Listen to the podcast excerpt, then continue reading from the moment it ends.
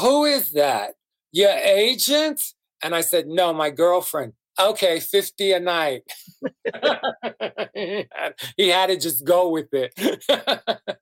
so, remind, remind you, how much were they charging at the door for a club night like that? Do you um, remember?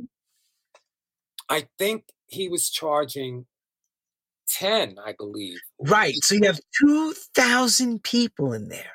Okay. No, you're talking about the round table. Um, but yeah, Les Jardin, Les Jardin had uh, maybe 800 people. Okay. 16,000. but the round table was cheaper. It was like $5 to get in. But you know, you must know, and everyone else must know, that where people make a lot of money in clubs is at the bar. They make a fortune. I mean, liquor, a drink of uh, an alcoholic drink, literally costs them less than a dollar, and you're paying twenty dollars for it. So that's where they make their big. That's their big profit margin. But for us at the gallery, we had nothing but that door cover to make things happen. Um, so, and we wanted to charge as little as possible because we were into people hearing that music and spreading the love. So that brings me to building the first gallery where we, Robin and I, talked and talked and talked and said, where are we going to get the sound system? And every club we went to, we saw a little strip that said Rosner Custom Sound, Rosner Custom Sound. And then we're just, it was Christmas and we were just at Rockefeller Center and we rented ice skates and we went around the states. We're very, very reasonable. And we come back to give our ice skates back. And I'm looking at the stack of amps, and there it is Rosner Custom Sound. And then I said to Robin, Robin, it's a sign. it's a sign because we were talking about it all the time. Who's going to do our sound system? And we were. So Rosner walks in, he looks at the place, and he said, I'll send you an estimate. And remember, we have $10,000, right? $6,800 for the sound system. And my brother, oh, we can't do it here. And Robin and I convinced him that sound was the most important thing that was going to happen in that room because people were coming to dance, so to hear new music. So why wouldn't it make sense to put your biggest capital behind the thing that's going to draw people there? the sound system. Right. And that's why I guess you you know you show everybody through sound. There's no reason else, you know. And um, I mean, in the first article of um, the sound system, sixty five hundred dollars ended up being a twenty thousand dollar sound system very quickly because I was like, let's get another speaker, um, let's make four corners, let's uh, build bass horns, let's have a crossover, let's get tweeter arrays, we started with three Altec Lansing A7s. And they, Rosner was so excited because the wall had window impressions, window enclosures that were blocked because next door they built a building against the building. So the little enclosure, which was about uh, two feet deep, would provide 10 dB more sound, like a corner almost it would act by putting the A7s in the in the little window enclosure. So Alex was like, this is perfect. This is perfect. and he was right. It was perfect. And then I went to the four corners and built a wall around the dance floor. Initially, I didn't have a wall around the dance floor in the first place. And we built it. And um, it became the hottest club David closed for the summer to go to um, Spain with his staff. He took his whole staff to Spain. Well, the next weekend we were packed, and the rest is herstory. You know, it's like. Uh well, yeah. Well, we'll show them why. Look who's dancing in your crowd. I know. This is Larry before he was Larry. famous, and this is my club, the Gallery on Twenty Second Street and um, Larry and Frankie, and we can show a picture. There's Frankie right, right in the middle, right yep. in the middle, and this is the the booth behind us. They were both fans, and they wanted jobs, and we gave them jobs, blowing up balloons. As a matter of fact, Let me show the balloons. Here we go. Look at the job they had to do. Working balloons. Every Friday and Saturday night. This is Gigi. And there's Frankie. See the hat? With the balloon blower in between his legs, blowing up the balloons. And this is where Frankie started. And he, you know, he readily admits it in the in the Love is a Message documentary. Um, it's not it was never a problem for him.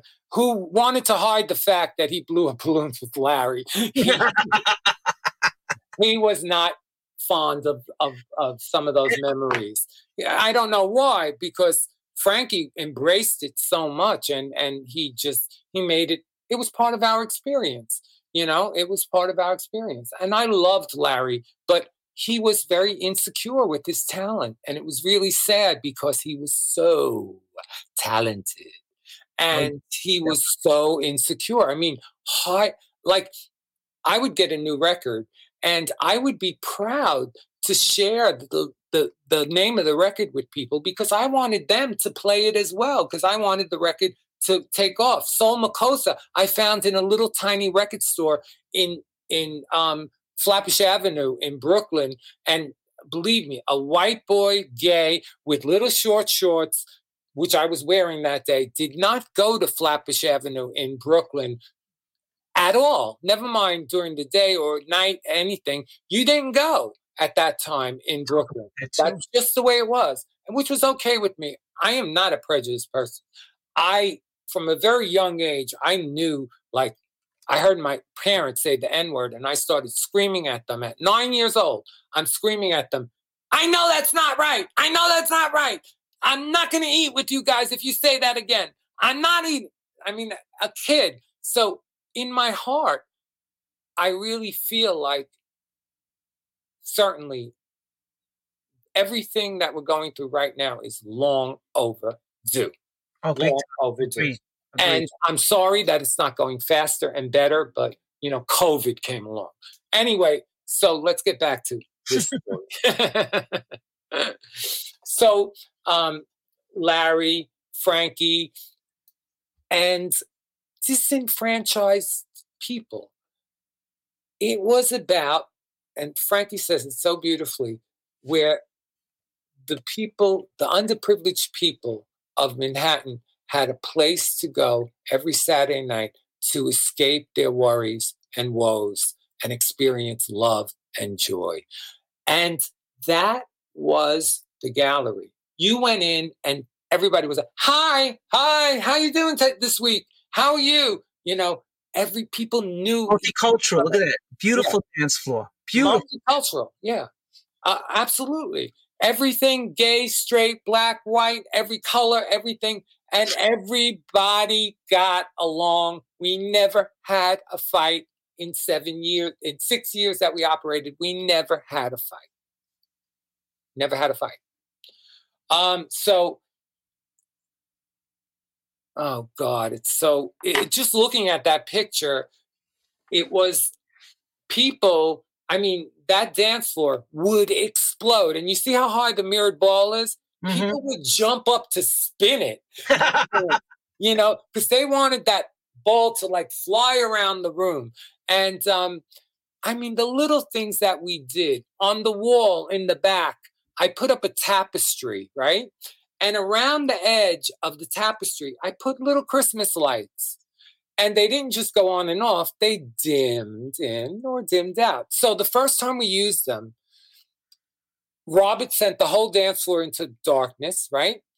And there's just people in darkness. All of a sudden, the tapestry starts glowing around the edges. People started losing their minds. It was an incredible reaction. It doesn't have to be expensive. It doesn't have to be the grandest thing ever.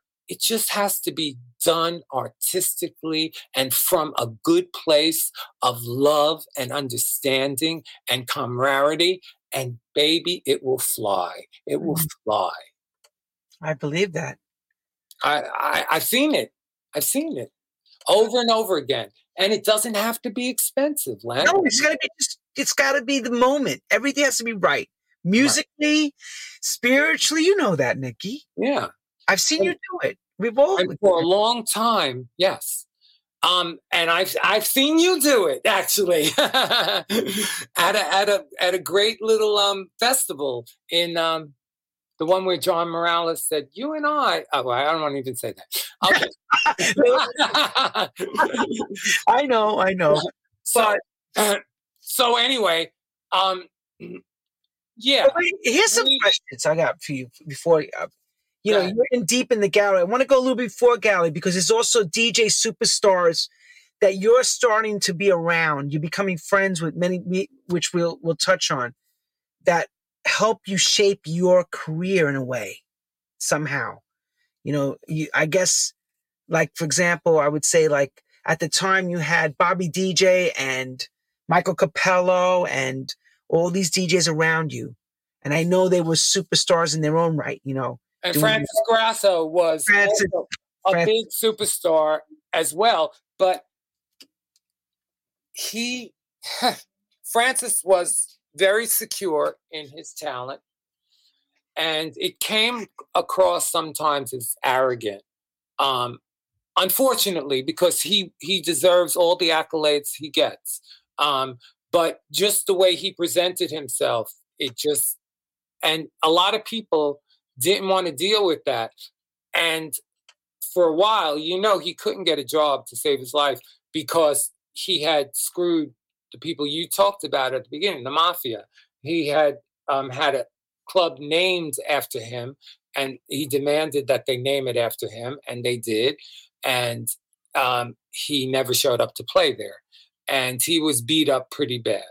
And um, we all knew that story, and we all knew that Francis didn't look like he used to look. Um, and it, it was just a sad, sad story. But it was the truth. And and and Francis, according to all accounts, was the master of blending, which is what it was back then. It wasn't beat matching yet. It was blending. I think Richie Kaczor and myself were the people who really championed beat matching on every change. Let me show Richie's picture, even though it's funny. That's Richie Kaczor. This is Rich, Richie Kaczor, and he was the DJ at the Hollywood when, uh, which is when I met him, and then he and I became the first DJs at Studio 54. Mm-hmm. And I was working. I was working the um, weeknights, and he because I was working at gallery, and he was working the. Uh, I hurt my foot, so I had to like put it up on the chair. Um, Everybody send a donation, Nikki, for his foot to be repaired. Yeah, I'm trying to uh, make sure that I'm okay to start touring next week. I go to Tel Aviv, and then my big birthday party at Good Room, um, which I'm excited about. Show that while he's pushing. Go ahead, Nikki, yeah. tell everybody. yeah, the 19th, and uh, you know what? I love giving parties and I love playing, but I think this is and I say this a lot, you know, no more this, no more that. But I was kidding all along. But the particular thing of the birthday party, I want to end it this year because you stop after a while, you don't want to count those numbers. You just don't want to get there with the numbers anymore. So maybe we'll have parties, but fuck this birthday extravaganza. This is it. and actually, we're going to show um, the trailer to the new Love is the Message uh, movie, loveisthemessagefilm.com. And if you're interested in learning about it, there's you go to loveisthemessagefilm.com and you just put in your email address, press enter, and we're sending out notices. We're not going to spam you because we don't believe in that. But maybe once every two weeks, we're going to update you on what's going on and how we're doing. It's a beautiful film, people. Get on it. Loveisthemessagefilm.com. You need well, Glenn Lenny, you saw the trailer, which is it's so breathtaking, isn't it? That trailer. It, it, I'm telling you, if I'm, t- it's a historical. It's everything, breathtaking, historical, and moving. If you never experienced New York clubbing, that will give you an indicator of how it really was, what we're missing. And that's because I was very lucky to have some Tisch students come into the gallery and film the gallery for over a year and um, it's just it's just sheer luck. I, my my cousin passed away, and I ended up with all the footage.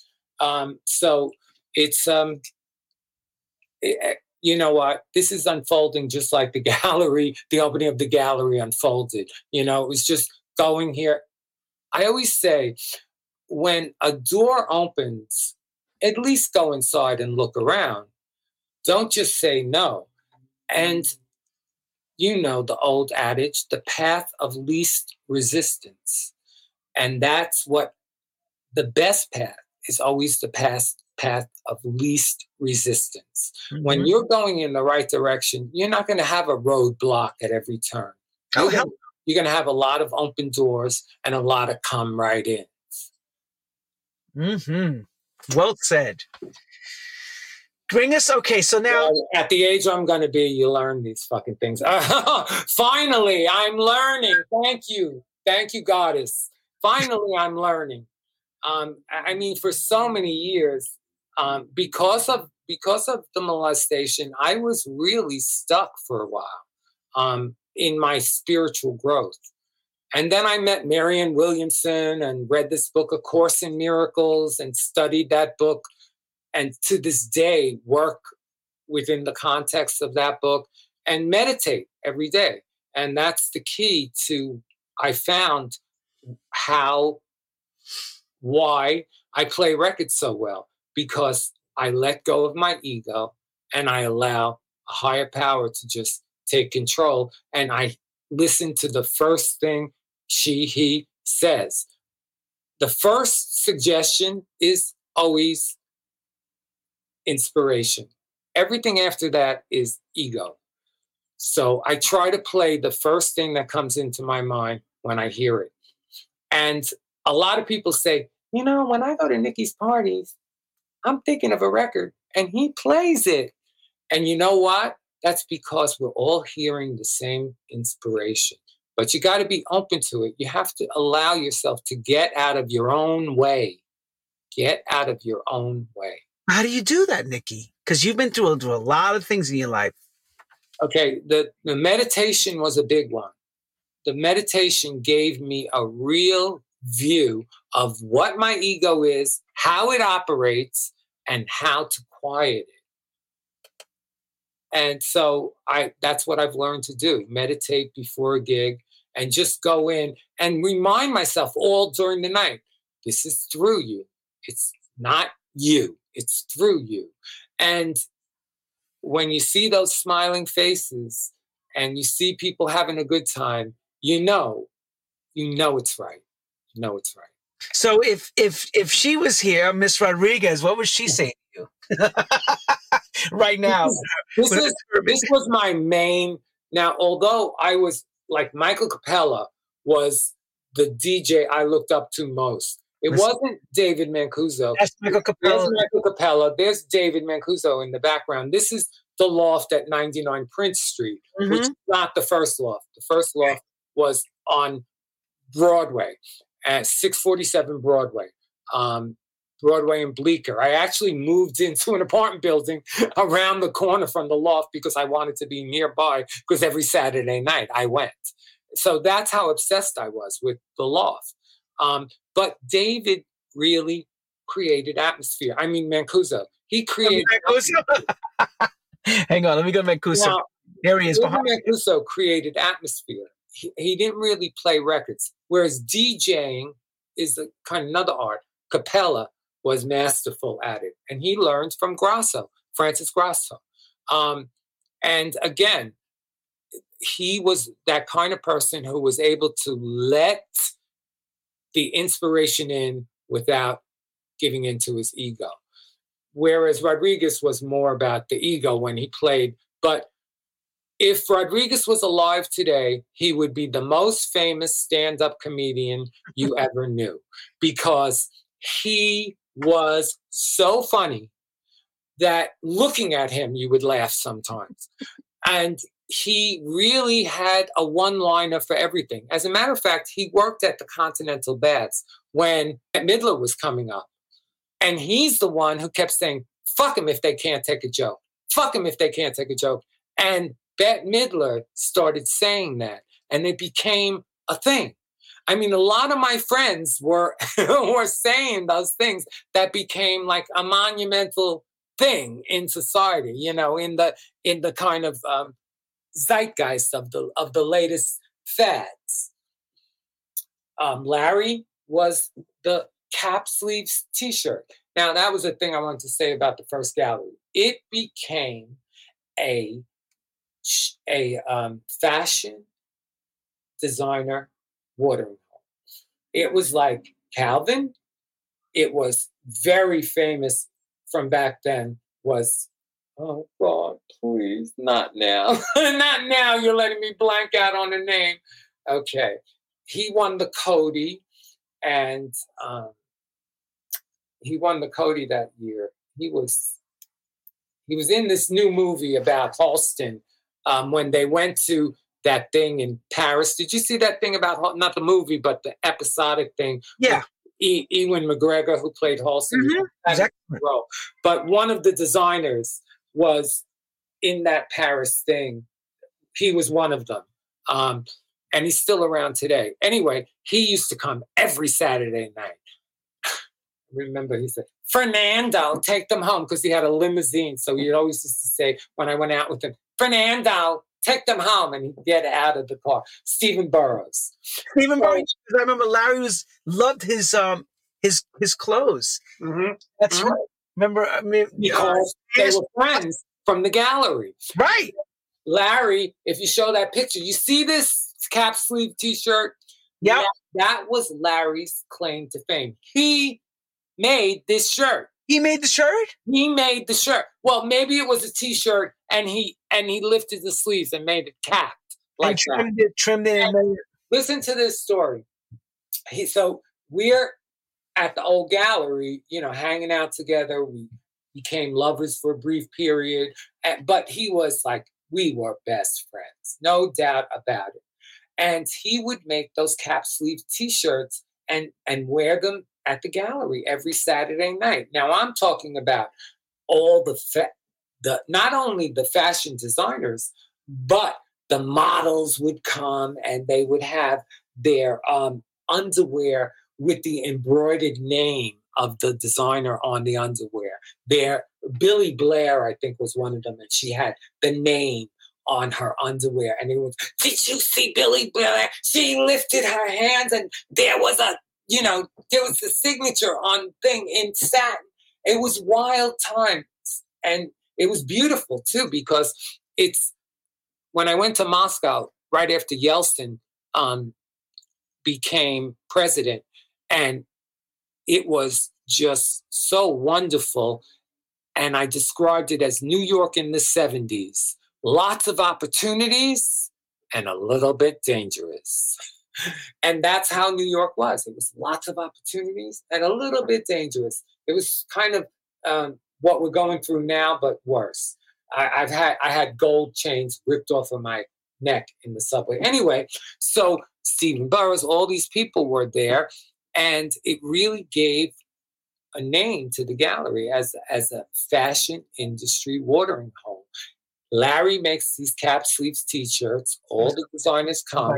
See, and we're walking down uh, 8th Street one day, me and him, and we had just gone to buy records. There was a record store on, on 8th Street back then. We turn on MacDougal, and there's Capezio, and it's downstairs. Capezio is downstairs. Let's see what's in Capezio. And we look down and we see a window filled with cap sleeve t shirts. Now, no one had been doing that prior to this. Larry got very upset. What did he do? Well, he sat down on the stoop and I sat down next to him. And he was just, he was, he was upset. He was not mad like upset, just like sad. Like sad. They stole my idea and he didn't know what to do. And I just put my arm around him and we just sat there. And he said, I think I want to be a DJ. Can you teach me? And I said, That was at the moment that happened there? Yeah. At Capezio? Yeah. Because of the shirt? Wow. Yeah. I think it was because of the shirt. I don't know. It might have been on his mind before and he didn't have the uh, chutzpah to ask me yet.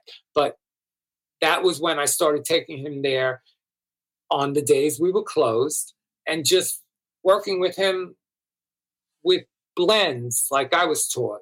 Don't cut off the words. Um, you know, you could tell a story. Make sure the blend, you can dance through the blend. It wasn't yet beat matching. It still was blending. And they would we would try our best to make it work, but we weren't, it wasn't a science yet. We weren't holding the mat. We weren't slip cueing yet. It was just you put the needle on, you put the needle on again, again, again, again. Oh, it matches now. Turn it up. you know, that kind of thing. It was by perchance. Um, so we um when I started getting into beat matching and I and David Rodriguez helped me immensely. And then Richie Kaczor helped me. And together, Richie and I like really championed it.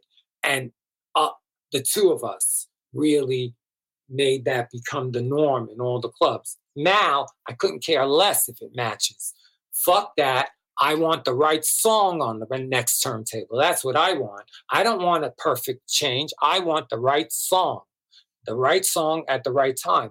And I'm sick and tired of going to clubs where people play the same tempo all night long. Because yeah, we know. okay. That's an argument we could always have all the time. We, okay, we, okay. But I, I just, I just, I know where you're going. the whole industry needs to move their thinking forward on blending and beat matching. You don't have to match every record. You need to play the right song and change the tempo once in a while. So let me say this then. I'm going to show a picture of when you guys shared an apartment together. Okay. I know from Tom telling me one night he took somebody, Tom Moulton took someone to see David at Limelight. And, and he played Make Yours Happy Home 10 times. And, right, and, and Rain. They kept saying to him, Play Rain, play the Thunder. And he played 10 minutes of a clapping thunder. Yeah. 10 minutes. And then they were like, That was Sonic Seasonings. It was by Walter Carlos, but now it's Wendy Carlos. So here's the thing that's what he's talking about making drama and yeah. feeling. Right. Exactly. Exactly. Drama, nobody understands that unless you experienced it. Nobody understands that. Right. And, and they don't understand how to recreate it. Um, and it's not about recreating it, it's about finding your own way to express it. It doesn't have to be recreated like we did it. Find your own way to express that kind of moment with drama, with feelings. I did a mix one night, and this was kind of recently. A record was playing, and there was an extended horn, and I can't remember what it was, but it, there was an extended horn, and it reminded me exactly of an extended horn in a whole different record at a different tempo. I matched it on the horn, and the record changed on the horn.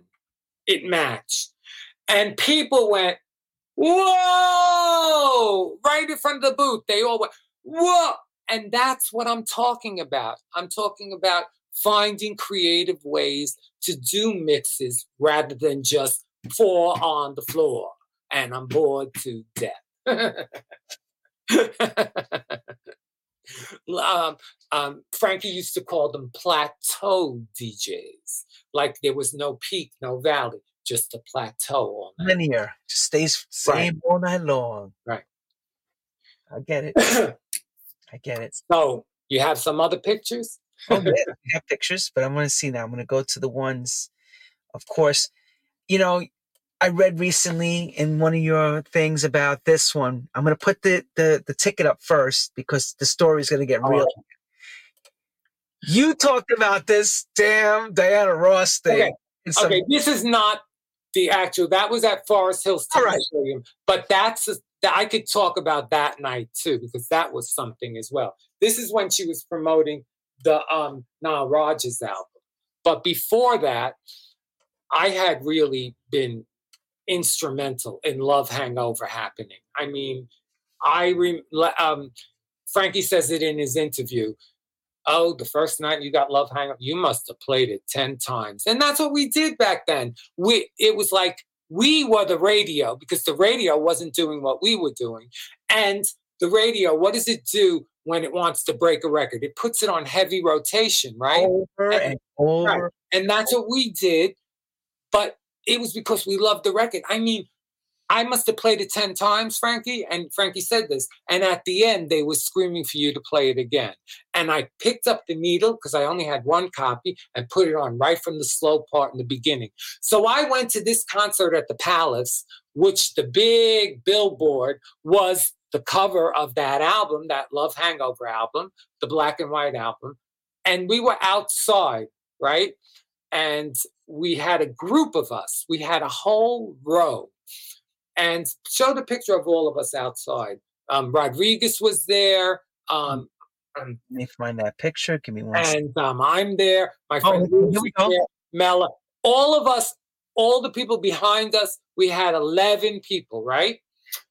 And we wanted to hear Surrender because that was the first song that we became enamored with Ross by as a solo performer that we were just crazy about that and when I came out, that was the gay national anthem, I used to call it. This is my friend Mel. I'm going to see her soon. Anyway, so we had this sign. We made it up. I made it up. And we each had a, a, a, a letter. And we were about 12 rows back on the aisle at the palace. And we had the whole row. And there was a lull. And I said, now, now and we all picked up our letters. And she goes, um, what's that? What's that? Sing Surrender. Do you know how old that record is? And Rodriguez, in classic form, goes, Want the release date? classic Rodriguez.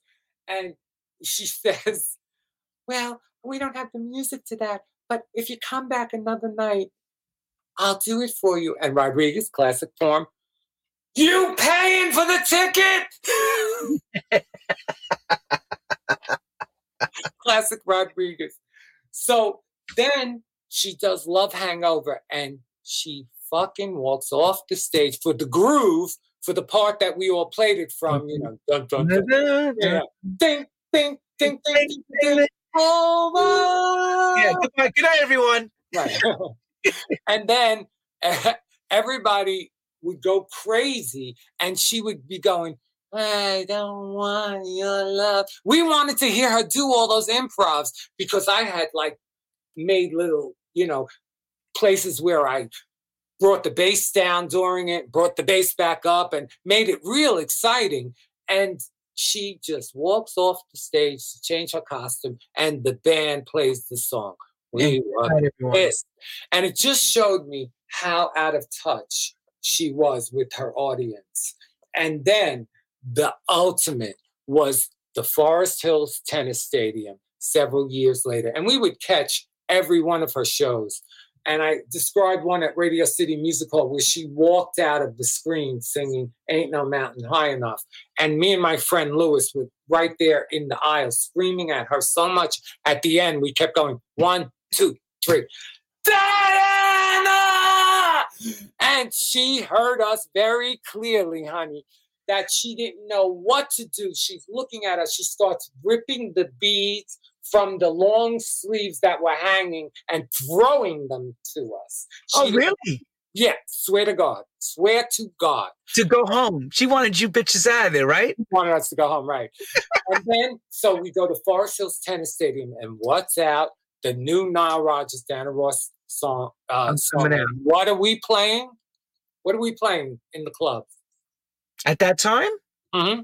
That's how I'm coming out. Right. And what's the other song on it? Oh God, I can't think upside of down, right? Yeah, yeah, upside down. I'm coming out, right? Okay. So upside down's on the radio, but every fucking club is playing I'm coming out. Coming out. I remember every fucking club. So she comes out, she does her whole show, classics um, Ross. Oh, put your hands up, reach out and touch, and look at waving. And the first time she did that was when I saw her at Radio City, and she was there at Newport Jazz Festival to do her whole Billie Holiday shtick, and she did every song from that album, and we were blown away. And then she did Reach Out and Touch, and we were right in front, and she said, turn around and look at this. And we looked and we saw the four balconies with people all with their hands in the air. Now, this was the first time, but by the time we got to Forest Hills, it was the 10th time. So we're there and we reach out and touch. Good night, everybody. Good night, everybody. She had sang upside down. She didn't sing I'm Coming Out. Right. Again. Did not sing it, was walking off. The whole tennis stadium. Boo! She stops in her tracks. What? What's wrong? What's wrong? The whole tennis stadium. Sing, I'm coming out. Oh, no, oh, we're not prepared. How about if I do upside down again? No! the whole stadium. Sing, I'm coming out. She finally gets the music out, has to hold it on the floor because it's it's windy and blowing and the music is blowing and she sings the song and leaves.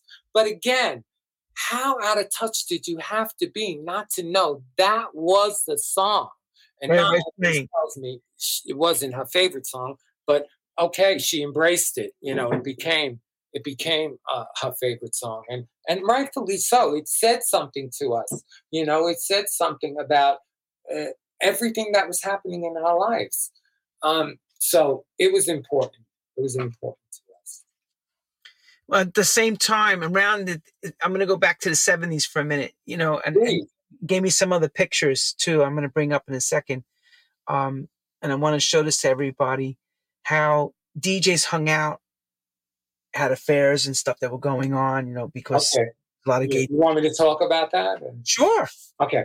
You comfortable?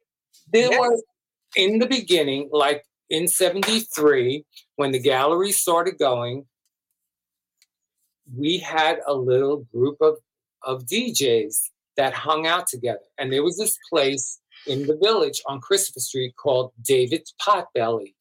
And they served every kind of omelet you could ever want. As a matter of fact, they always said, We have 101 kinds of omelet. Anyway, we loved the waitress there. And every time when um, Jardins closed at 4 a.m. We would go down there and have an omelet. And who would walk in from the limelight?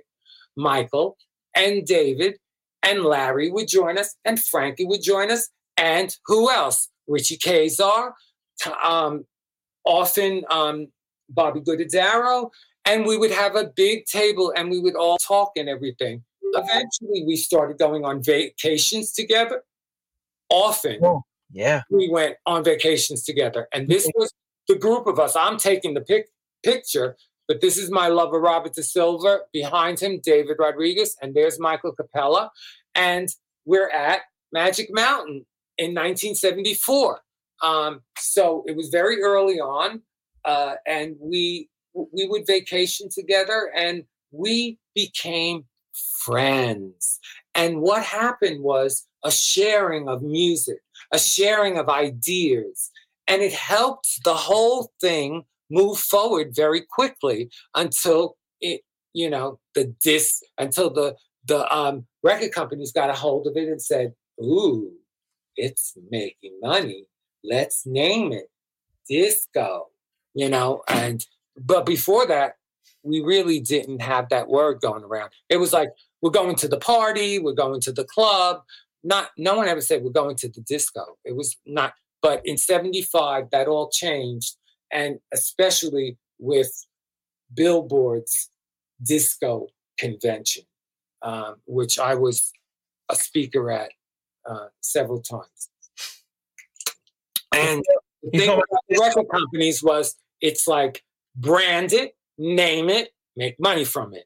And then, oh, they noticed that a record that had a big banner that said disco sold 100,000 copies before anyone heard it out of the box. So, what did the bright execs do? The one in the diapers? He put all the shit that they wanted to get rid of in those covers. And what happened? People got burned left and right.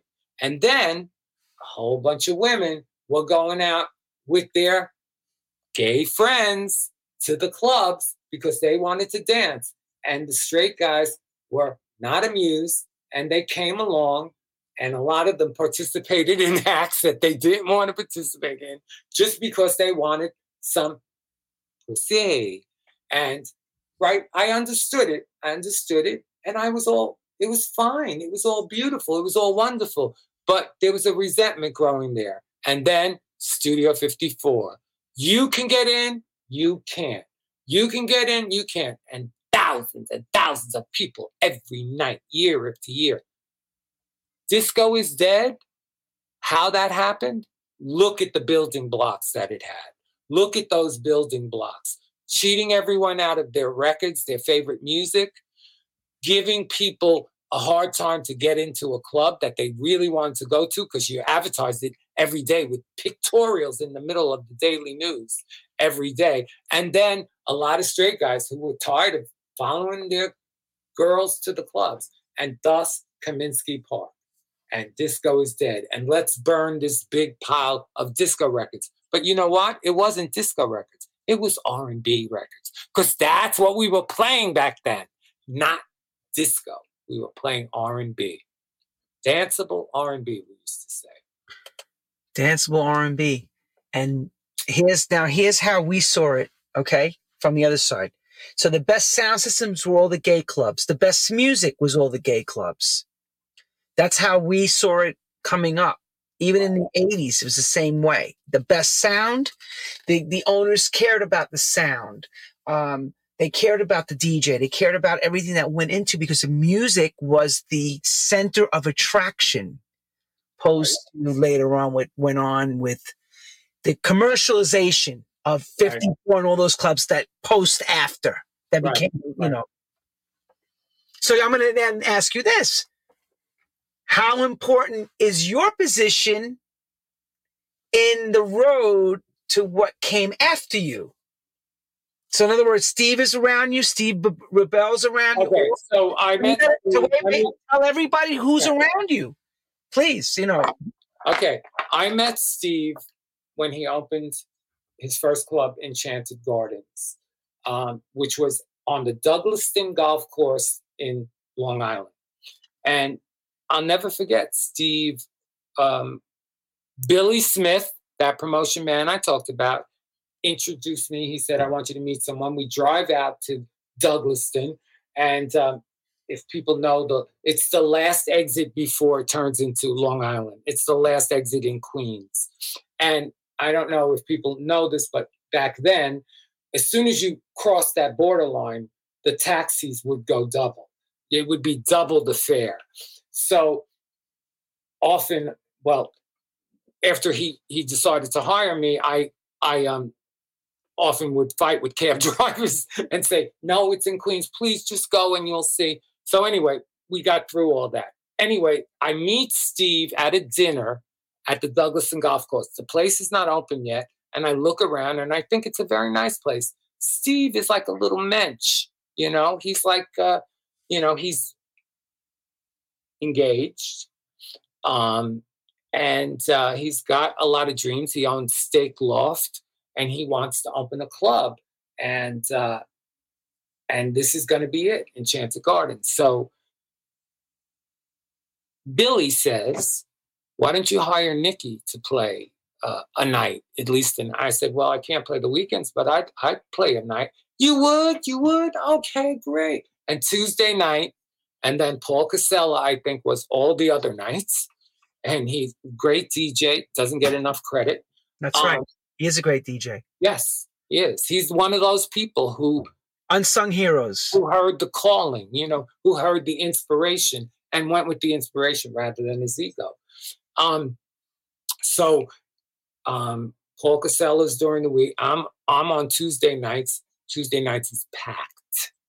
Packed. A Saturday, right? Like a Saturday night. Like a Saturday night, exactly.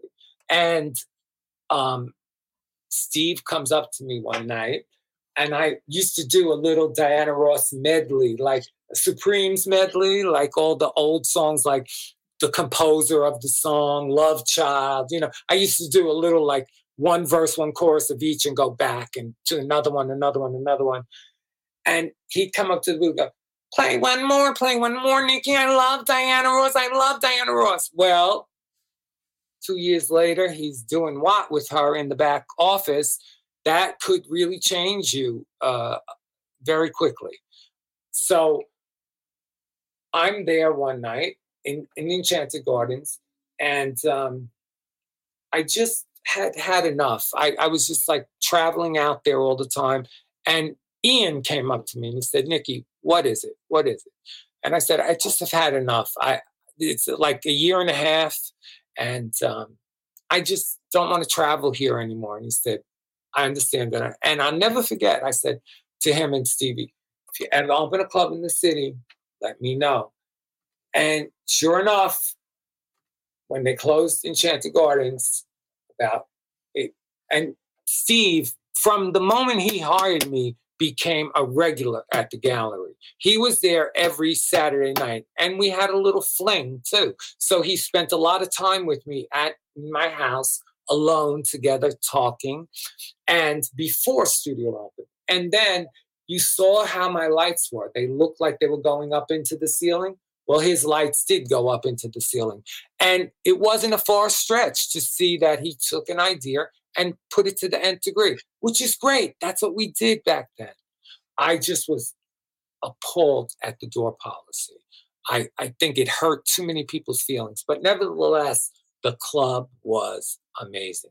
Studio 54 took every idea that we all had through the 70s and put it on steroids.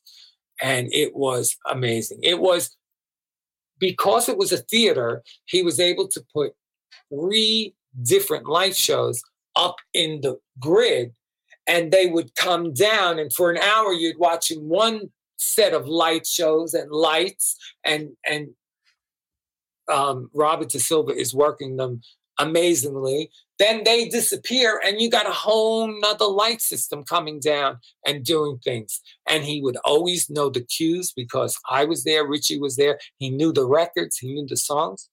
So it was nothing short of amazing because every cue was perfect. Every light was used for a reason it was an amazing time. Unfortunately, it was just three years and that was it. You know. Yeah, I know. So, I, go ahead, Nikki. The question that came to mind is, again, pre to studio and garage. Would these clubs have existed if there was no gallery? I don't know. Some things are just predestined to happen, you know, and and maybe they would have, but they certainly influenced the people who had them and the people who opened them. A lot gallery definitely was a big influence on Larry. I mean, Larry at the beginning, people would go and he said, Nikki, he's just doing your night. Um, you know, at the beginning, before he really got comfortable with his own thing, he was a great DJ but he was a little insecure at the beginning.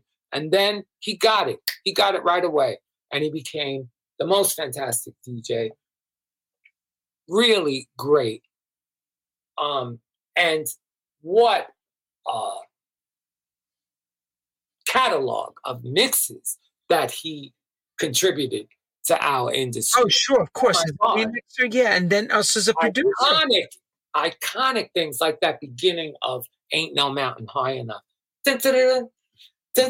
And Jocelyn singing, I'm going nowhere. I mean, it's just, you hear the beginning of that and you get goosebumps on the back of your neck. It's just that iconic and great. Um, so, Larry, I love you. Frankie, you are my best friend. Um, and he was until the end. Um, a very dear, close friend. Um, as a matter of fact, I had put out the movie, the first draft of the movie, and um, he was gave me a fantastic 45 minute interview for it and i sent it to him and he was in london when it came came home he saw the package And he went to sleep and he died that night. He never saw the movie. And it it really broke my heart that it happened in those in that order. But you know what? Like I said, everything is meant to be, everything happens for a reason. And you know, I will love him. He's so special to me, Frankie. He was the epitome of what a good person is. He mm-hmm. lived a life of really a wonderful human being. Oh, yeah, agreed. He was. He inspired a generation like you and many people to become amazing talent and DJs and just him cooking as a chef. I remember, oh God, wonderful person. Yeah, he was like like you said, a wonderful person. Yeah, he would not like if you were walking and you said, Frankie, Frankie, he wouldn't keep walking. He would stop and talk to you, not just a cursory, um, hi, how you doing? But a real, how are you today? A real interest. Um, a great human being. Okay, Nikki. Here's a real quick question because this is the parts we don't really get to hear. What made you stop playing records in those years? Like, what was you know what made you? So I played. I played a lot of weekday nights, but I played every Saturday night from 1971 to 1981. Okay. After the gallery closed, the end of 77, 78, I played at a place called the Buttermilk Bottom until 1981. Um, the sequence of events happened like this. I tried to reopen the gallery, but I was so using drugs that I couldn't make it happen. Couldn't make it happen. Wound up on the street and went back to my parents' house.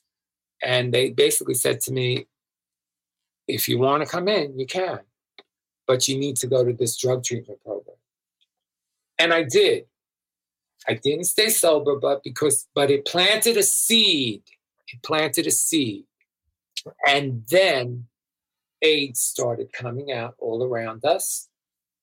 And I realized that I had to get clean. And I went to a brand new thing in New York, just two meetings a week called oh, I'll say it, NA. Um, so I went through that and stayed in for a lot of years. And then David Rodriguez got sick. And I started losing it. And I started, I started going to a thing called a healing circle, which was like self healing and pushed by Louise Hay. And um, it was so hard for all of us, especially gay men, because people were dropping daily, daily. We would go to the hospital, and within a month or two, person was gone.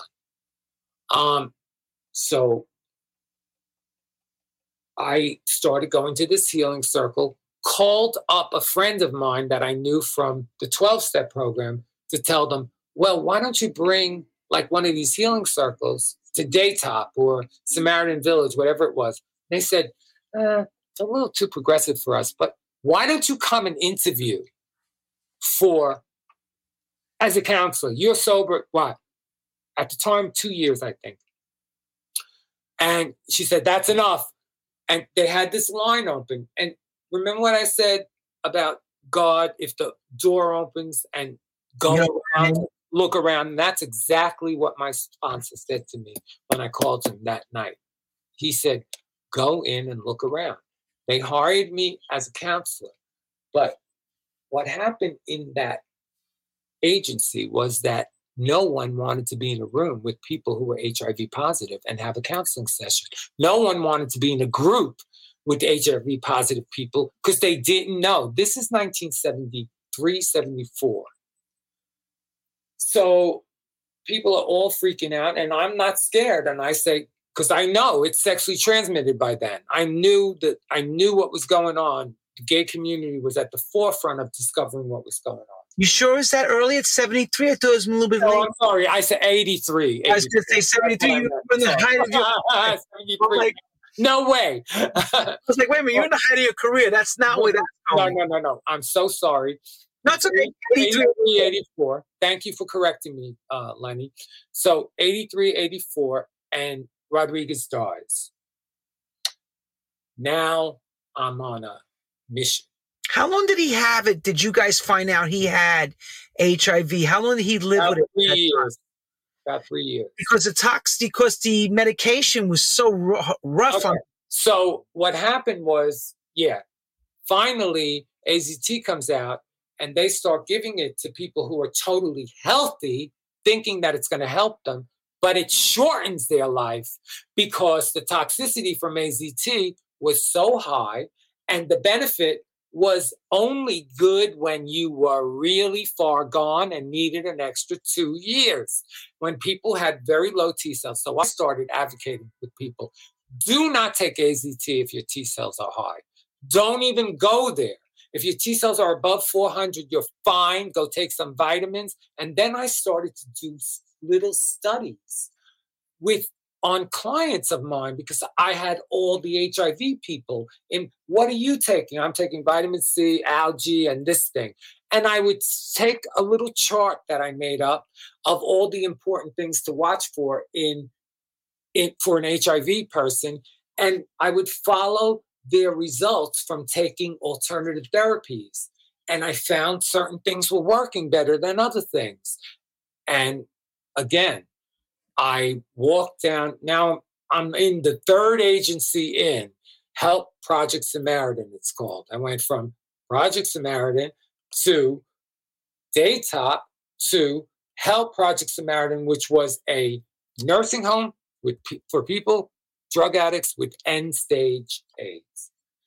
And I walk down the hallway and I start gathering all this information, doing lectures at this place called the Manhattan Center for Living, and later on a thing called Friends Indeed on these things that could help you. And I said to a lover at the time, you know, I really want to tell people about this, uh, but I want to write my life story. And he said, ah, I don't know. How about writing a book about HIV? And he pointed to my lecture pads. And I walked down the hallway where I worked and said, I want to do a book. Does anyone know anyone? Does anyone know anyone? The head nurse gave me one phone number. That person told me how to write a proposal for a book.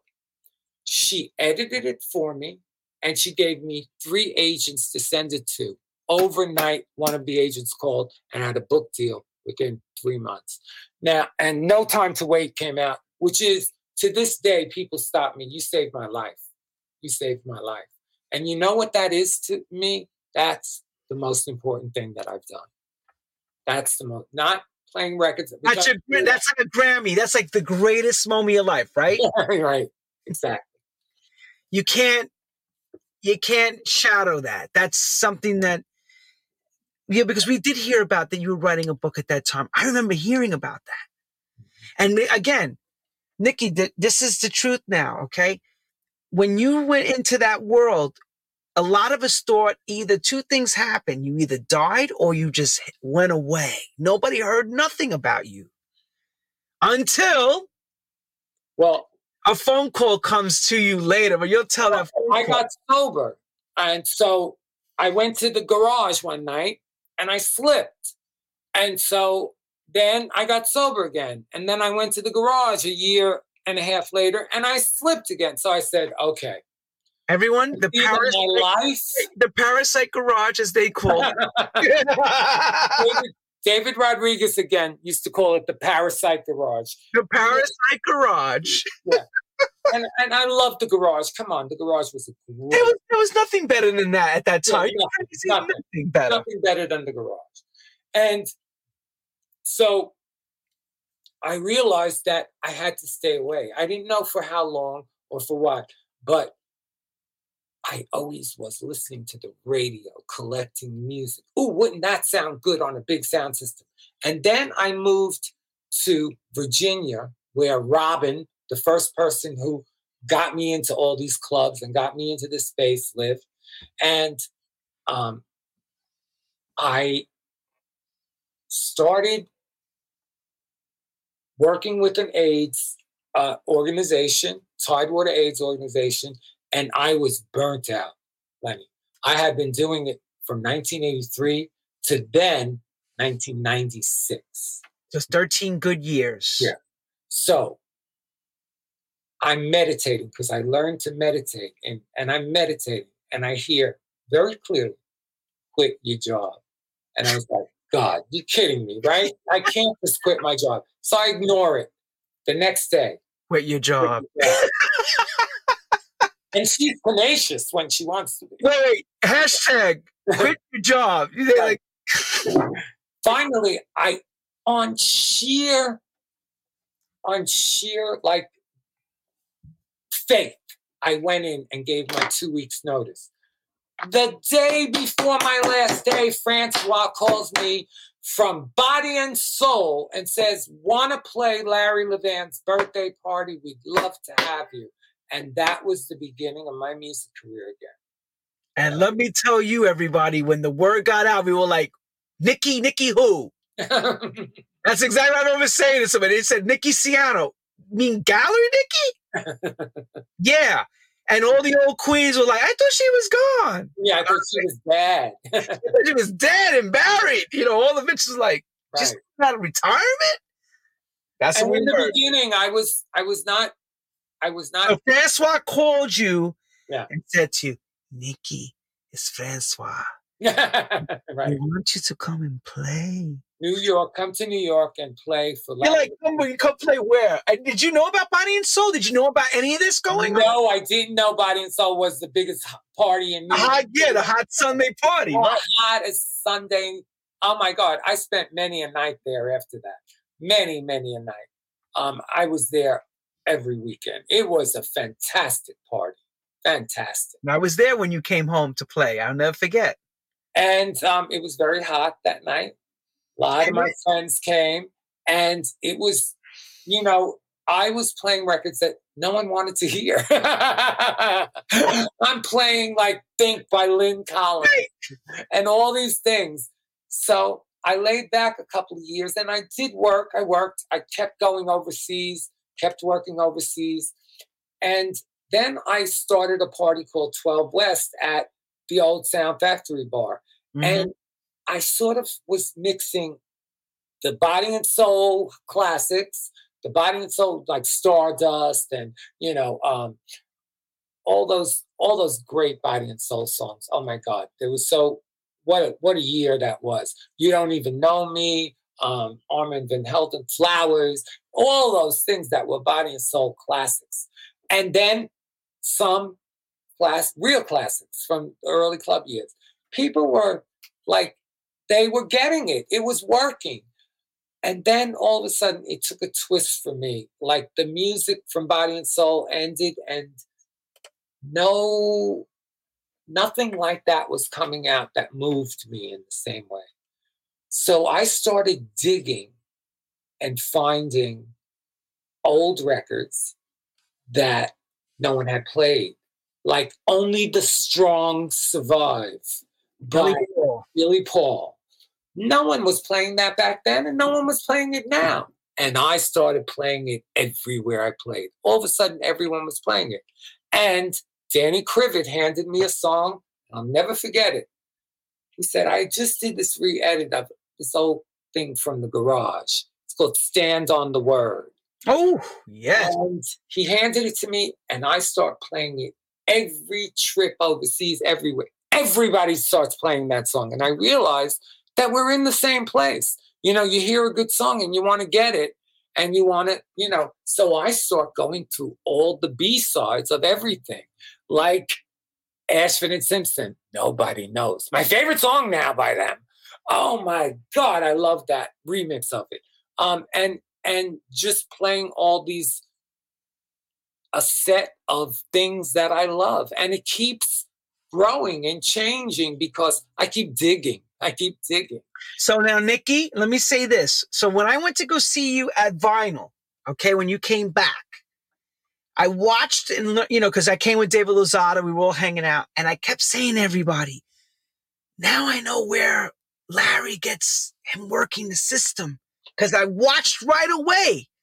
I stepped watching and you working the crossover. And I said, it's like riding a bicycle. You don't forget. Right. I don't care how long you haven't played. I said, she may be, he, I kept saying, she may be out of tune for a little bit, but she's going to show. And you did. You were working the system. And I kept saying, now I understand how I play from this because it comes from down. Because Right. I experienced Larry for so long and all those. And Larry really was a direct, directly influenced disciple, me. I think right? more than anyone else. I mean, he he loved to go see David, but as far as his style and the way he played, that was all me, all me. So, darling, I can't talk for too much longer, but That's it. No, we covered. You covered. I just, you know, I wanted you to, to explain thank you everybody for watching and how be- amazing you This is are. going to be on Twitch TV forever, and you can watch it. So then. let's make sure we put this up. Here's a couple Yeah. things. Nikki's party. the 19th Now, of March, my now, let me birthday celebration at the Good Room. The Good Room, I've been playing the Good Room almost 10 years now. Um, Mm-hmm. uh, before anybody else was playing there, I, you know, like Danny Krivit, I remember ca- talking to him on the phone and he said, Yeah, but they don't have a good sound system. I said, No, they redid the sound, come down and hear it. Next thing I know, they're doing 718 sessions so which is great. And I'm going back to Detroit, which I love Detroit. I just love Detroit. And then I'm going to be at um in in this place is in I- Manchester. that's amazing. I played the party April 15th. That's a hot party. Woo! They're gonna kick your ass, and you're gonna Oh, uh, Manchester is they are big. they're fans. gonna kick your ass, and you're gonna kick their ass back. They love they love me in Manchester, England. Now, they love me. And then I'm going up to um SSW3, uh, the Scottish Weekender yes, uh, yep. with John Morales. John Morale. Wait, but his was here's a funny one, everybody. I want to know where the hell can I get this effing ice cream cake, bitch? Okay, this is only available What is this? in California, and it is my new ice cream cake weed. It is outstanding, but unfortunately, it is only available in California. So if you live in California, Go get it. foxworthyfarms.com and you can order this. Uh, it's it's not out yet. It'll be out in four weeks. Okay, so everybody listen carefully.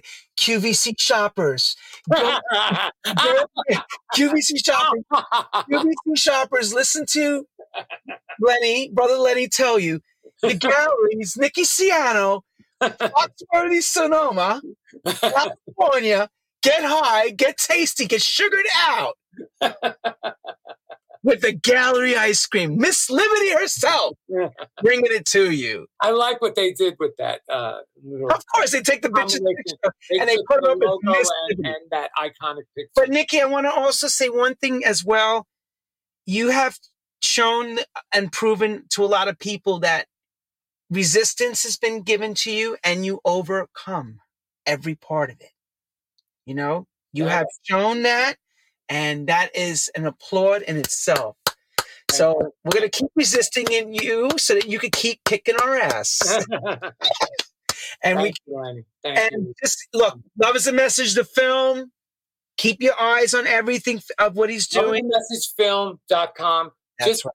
go up and sign up for the mailing list, please. There it is.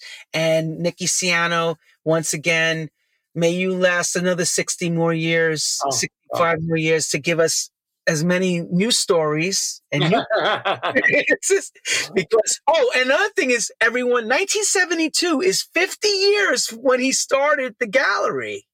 50 years. It's a long, it's half a century. That's amazing. Thank you. To still be able to, to, to be here to say what it is, Thank God I was so young back then because I would I would really be I would really be in deep shit right so now. you wouldn't be with us. Yeah. Because Cuso's no longer. I mean, I know, he was I older. He was older, and Ten um, years older than me, yeah. Yeah, and a lot of and I mean we lost so many DJs the last few Oh years. my God. I just, every time someone drops, I go, no, no, no.